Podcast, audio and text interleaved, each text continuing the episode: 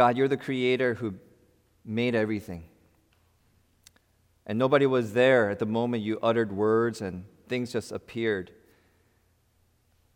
Ex nihilo, as they say, but God, you are God. And just as much as nobody was ever there, if evolution was there was true, no one saw this process. We believe that this cannot all happen by simply chance. You are the creator. You're the one who orchestrated life and atoms to be just the way they are, to breathe life into us, to give us a conscience, to make us in your image. And so our heart, whether we like you or not, are just screaming to come back home. And some are on this journey to get back to you.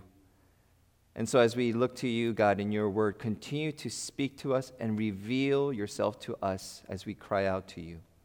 Help us to recognize that all our hunger and thirst and then drives for ambition are the echoes of us longing to have you as our Heavenly Father again. We pray these things in Jesus, who is this bridge who brought us back to you. In His name we pray. Amen. I want to show you a, a picture, not just yet, not just yet, but it's been always out there, but we only discovered it only about three years ago. And let me show you the picture right now. This is called the Sombrero Galaxy. It is one of the most, they, arguably the most beautiful galaxy ever, voted by scientists and nerds and photographers. They said this is the most, it is 28 million light years away from Earth. You can't get there on one tank of gas. and in this galaxy, can I just, for fun, how many stars do you believe are in that sombrero galaxy? A billion? Stars, suns, stars. Stars and suns. How many? I heard a billion. Anybody else? A trillion? Whoever's a trillion, you're the closest. 800 billion suns in that one galaxy. And from edge to edge, it is 50,000 light years wide. And the Hubble telescope in 2014 was able to capture that. This incredible, mind blowing galaxy is one of millions of galaxies out there. It's always been there, but we only saw it three years ago. It's always been there. We only got to see it three years ago. And so I want to talk about this idea. Just because we can't see things right now, it doesn't mean it's not there. Let me put it this way. Just because Jesus and God it's so hard to see, physically in front of us, it doesn't mean he's not there. And so today I want to talk about this idea about what does it mean to see Jesus, this resurrected Jesus and things. And I just want to keep that out there just to be in awe that Jesus, who we're talking about, is the very creator who uttered stars and then things like that up here. I mean, our Jesus is not this little carpenter who's nice and taught lessons and loved lamb and children. He created that. And that's who we're worshiping. And that's who we're saying, Holy, holy, holy is the Lord God Almighty. Not this, I'll give you my time. All right, I'll go to church one night. I mean, this is the God who created this. And you see all those white specks? Those are stars and galaxies. And by the way, if you go to a Hubble at NASA, they have a super mega picture image that if you could cr- keep zo- cropping in, cropping in, cropping in, you'll see more galaxies. it's just mind blowing. So I want to admit, it's hard to see God. It's really hard to see Jesus. Well, if God's here, show me God. And I think the reason why it's hard to see God is because God is not an object like that. Well, to put it more conventionally, He's not like a stand where you take Him out of the pocket and be like, oh, here's God. You want to see God? Here you go, kids. Here's God. Like, he's not an object that's a conventional thing that we just carry around and show, oh, here's little Jesus. And there's a song like, you know, if I had a box, I'll put Jesus in. I'll take him out and go, and then it's like, if I had Satan, I'll put him in. I'll take him out and smash his. It's a, it's a kid song, so violent. So it's, it's this weird song. So, so Jesus is God who created that. And so when we say, I can't see God, if I really saw God, I would give him my life, I would believe in him, and I would surrender. I want to say, man, really? Is that the reason why you're not able to give your life to Jesus? Because you haven't seen him? You sure it's not this control thing? Like you want to be in control of your life? You sure that's, that's not it? Because that, that was my issue before I became a follower of Christ. I give up all my control, Lord. I see you. I see the cross. I believe in your resurrection. I see your word. And so, so 21st century folks, I want to say something to us for us civilized, open minded Christians, seeing and feeling are two different things, right? We have to, for Christians who are like, I believe in God, we have to say, adjust on something that I just want to, I've been waiting years to say. I think we confuse seeing God with feeling. In other words, let me say this. When you go to worship, have you ever said, I felt God here? Okay, we've all said it. Don't, don't feel embarrassed. Don't raise your hand. But I've said, like, oh, God was there. I felt him. And then if you take a step back and you think about that, what is that implying? Like God's presence is validated by our feelings. So, in other words, God's existence or activity is only affirmed by how you feel. Well, let me give you a story to say maybe that may not be the best way to measure God's reality. Picture a boy, true story, who was sold into slavery by his family for money. Picture a boy trafficked into lifelong traffic of slavery.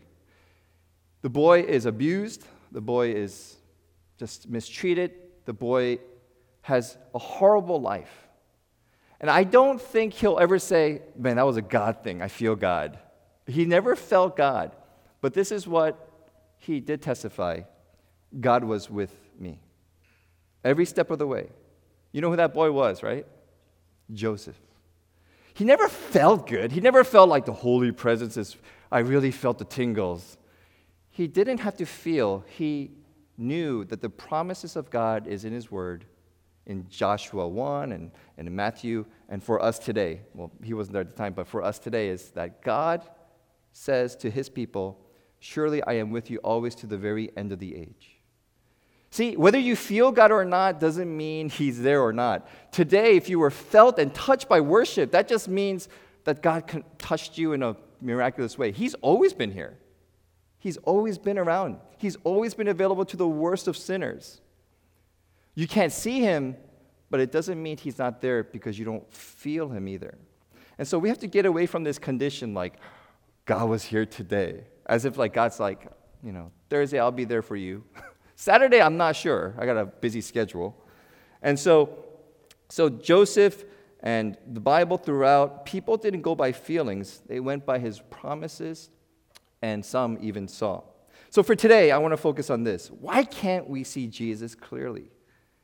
Why, why can't I just see Jesus? Why can't I just see Jesus, you know, in the dark skin, beard, and clothes, and just hold his hand and maybe like Thomas, like, can I put my finger in your hands as well? Like, I just want to hug you, Jesus. Like, wh- why don't we see Jesus? And so there's many reasons why, but I like to ask this question instead. What if it's not about mere sight? What if it's not about just seeing Jesus with our eyes, but what if it's he's in front of us, but we simply just don't recognize that Jesus is right here with us? Let me say that one more time. What if it's not that God is hi- playing hide and go seek with you, you know, like the poem Footprints? When I was walking, I saw two footprints. In the hardest days of my life, I saw one, and I went to Jesus. Where were you in the hardest days? It was then, my child, that I was carrying you. Ah, you know, this, you know that footprint? It's a, it's a good poem. It's a good poem. Uh, maybe that poem has some truth in it. God doesn't leave us and, like, I forgot my assignment. Did you have a bad day? My bad. He doesn't leave us. But whether you feel him or not, or you see him or not, it doesn't mean he's not there, even for non Christians. He's there. It's crazy. So, but why don't I see him? Maybe it's because we don't recognize him. So here's my proposal. Maybe we don't recognize that Jesus is right here. So, where do I get this crazy idea? It was from last Sunday. What was last Sunday? Easter.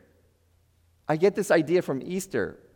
And the idea comes from this every account of the resurrection of Jesus, I, I never noticed this. I'm, I'm, I'm only 18 years old. I look, that was a joke, guys. like, like, I'm 43, but I'm trying to act young, you know, that was. So, every account of the resurrection where Jesus appears, almost every single account, there is this weird thread in every single one, and I never saw that. You know what that thread was? No one immediately recognized Jesus on the morning of the resurrection. For me, that's a big deal. When the Jesus comes back from the dead, he's like, hey, no one goes, I've been waiting for you, Jesus. It's you. No one, and one of my, one of my hero pastors, you know, he says, you know, at the tomb, the disciples weren't going 10, 9, 8, 7, 6, they were not not waiting for the resurrection to happen. Nobody expected him to come back. Nobody saw him and said, That's Jesus. Every single story, I'll share three today. And what I would like to do is kind of explore the question of what did they miss and how did their eyes get opened? Because maybe that could be helpful to us to recognize why don't I see Jesus like they did in the Bible? So here's the first story Road to Emmaus. Luke 24, 13, 32. Now, that same day, two of them, these are not the original 12, just followers of Jesus, were going to a village called Emmaus, about seven miles from Jerusalem. That's from like here to Cypress, you know, California. They were talking with each other about everything that had happened. As they talked and discussed these things with each other, Jesus himself came up and walked along with them. What's up? How's it going? Can we read the next line in red? Ready, go. They were kept. The, the word in Greek is intentional. They were prevented, they were hindered, they were not allowed. Isn't that weird? There is this, Jesus appears, they're talking about Jesus. They're hanging out the whole night, and they were kept from seeing Jesus. Now, why would God make us unable to see him.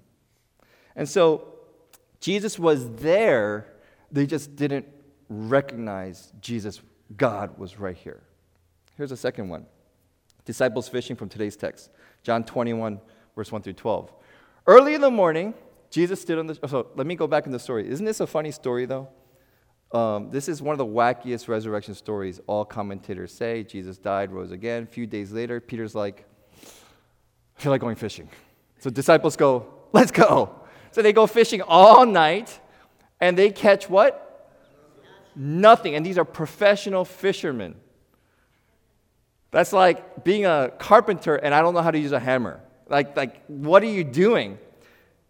And some commentators say the disciples were trying to continue on stuff without Jesus. You can't catch fish, you need him. Anyway, so they speculate. So they're like defeated, sun's rising, and then early in the morning, Jesus stood on the shore, about 100 yards out, they say.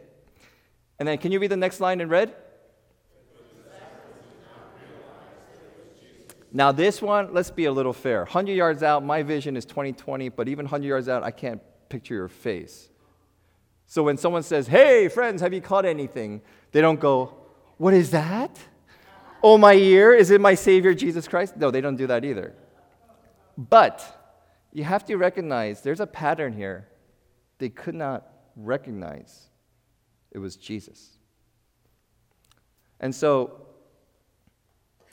third, this happened just a little before on the day of Easter. Mary, by the empty tomb. Now, Mary stood outside the tomb crying. Why was she crying? Because the body's missing. She didn't expect the body to rise up. She's thinking, Who stole my Savior? Who stole my Master? And she's crying and weeping.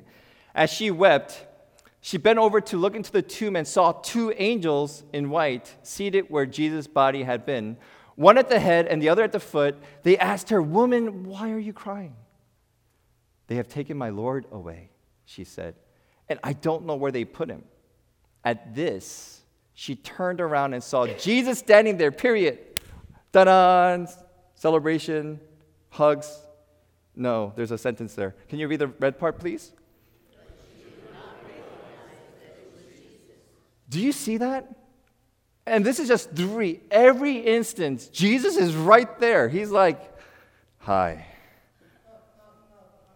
And they're going, What did you do with Jesus? I love, I love the Mary story. I'll talk about it later, but it's like, Are you the gardener? Can you imagine, like, you're a CEO of a company and you're coming in, and then people are like, Are you the janitor? You know, they'll be offended. For me, by the way, as a pastor, I'd be honored if they saw me as a janitor. That's, I learned that from my senior pastor. Like, hey, you never, anyway. All right. So, Jesus was right there. Mary couldn't recognize him. So, the inability to recognize Jesus, it wasn't because they were blind. Can we just get that out of the way? They did not have poor eyesight. So, what else is going on? There is a inability to recognize for whatever reason. So, can I just pause there? Could it be possible? I feel like I'm appealing to juries.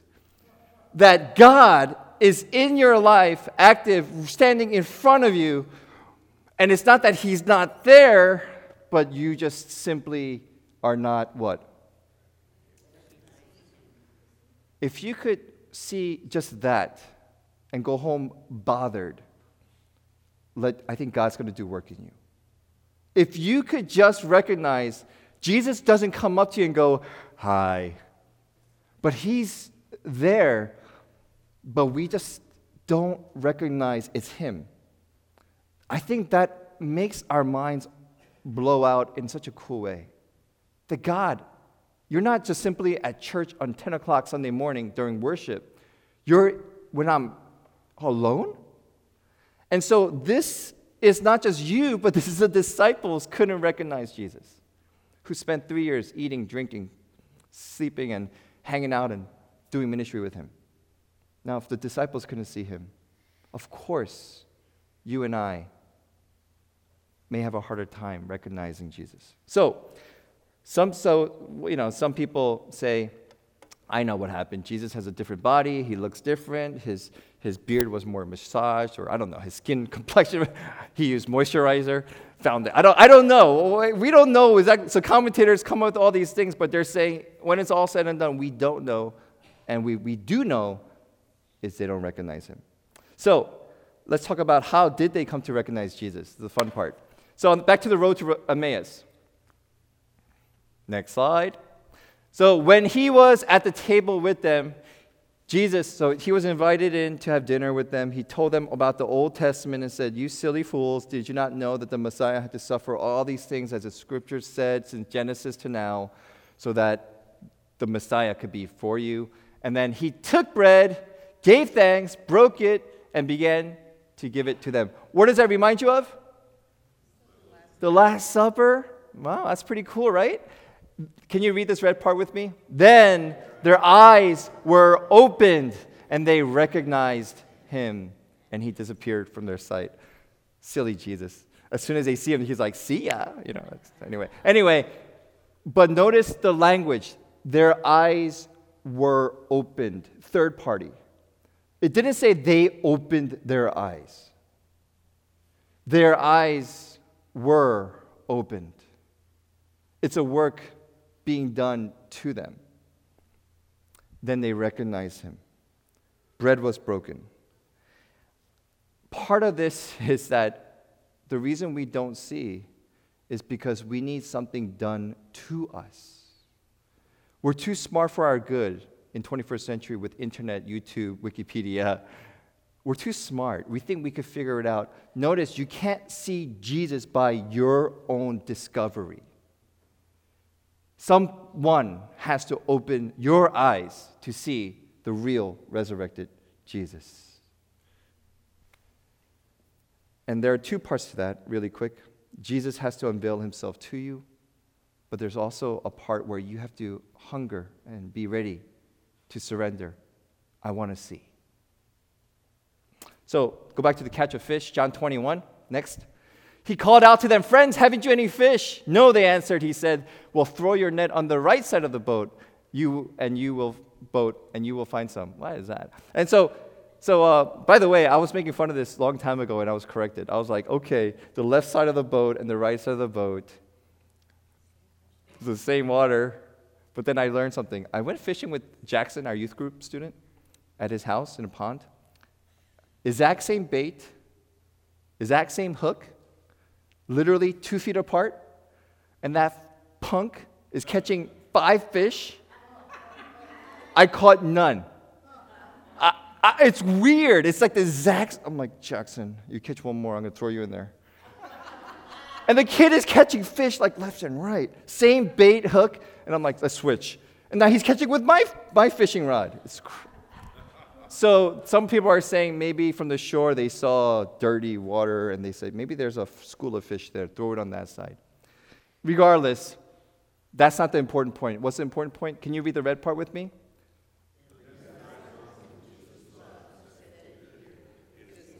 The disciple whom Jesus loved recognized that it was Jesus at that point. Because that happened when Peter was first called, wasn't it? Throw your net on the other side of the boat, and then they caught fish. And what is this? Who are you? We're going to go change the world. that was in the movie. Anyway, so there is this idea that in that moment, possibly the disciple whom Jesus loved saw Jesus doing this work and said in his memory bank, Oh my goodness, I saw this before. Where did I see this? It was when God came to me in Jesus and he called me to be fishers of men. What is that saying? When you recognize God in His ways through His Word, through discipline, through spending time with Him, praying with Him, you start to see that God works in a similar way in your life as you go forward, and you say, This was not a coincidence, this was God. And you start seeing God in your everyday life because what happened in the past doesn't stay in the past. He keeps doing miracles and creating today. Amen? And so there was this actualization and realization that, man, there is something happening here today. And I want to just encourage you with this. By the way, can you, can you guys say this? I am. Weird. No, I'm just kidding. Don't say that. That's, I was thinking, you're so good. You're so, you're so. So I am, seriously, a miracle. Do you know why you're a miracle? Some mathematician nerd came out with this probability. The probability that you, at you, are here at this moment just give me a random probability. One in what? One in a billion? You, you know, I say, you're one in a million. Marilyn, you're one in a million. Okay, you ready for this? I'm going to read this from an article. So, what's the probability of you being born? The chance your ancestors met, the chance your parents met at the right place, the chance that your egg and sperm conceived. This is PG 13. It's the probability of the probability of you being here with the combination of your ancestors and your parents meeting it's the same probability of 2.5 million people sitting together. It's the size of san diego rolling a dice that's trillion sided ready? Just picture a trillion sided dice.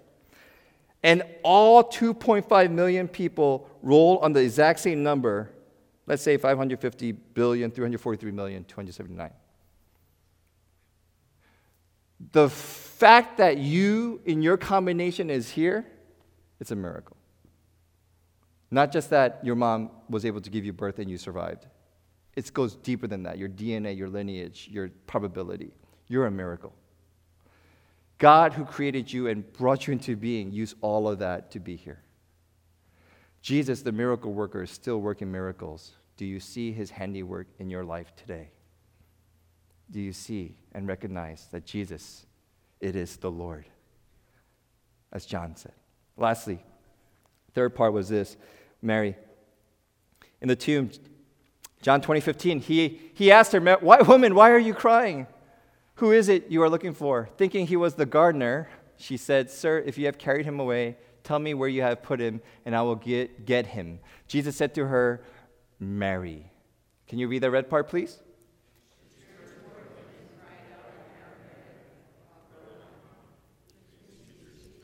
Now, this one's pretty clear. At what point did her eyes get open? Her name. When he called out her name. Did you know that uh, National, um, U.S. National Library of Medicine in 2006 studied that your brain triggers and gets excited when you hear the sound of your own name spoken. So they'll be like Bart, Willem, Billy, James, Jack, and then when they hear like Jason, they go, oh. We're physiologically wired to get excited when we hear our own name. It's a physiological design by God. And that the power of your name, Dale Carnegie wrote a book many years ago, How to Win Friends and Influence People. And this is a famous quote from that book. Remember that a person's name is to that person the sweetest and most important sound in any language. And the moment Jesus says to her, I ain't no gardener, Mary, she melted and saw that it was Jesus. I want to ask you a question. When you pray, do you ever pray like this? God, I want to hear you and I want you to speak to me right now.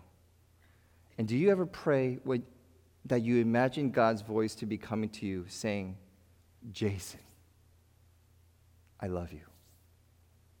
Jason, I will never leave you. Jason, I have crossed the world to save you. And these three questions, I just, just in silence for 10 seconds, put your name in that blank and read it as if God is saying, Open your eyes, I'm right here, and this is what I'm saying to you as He calls out your name.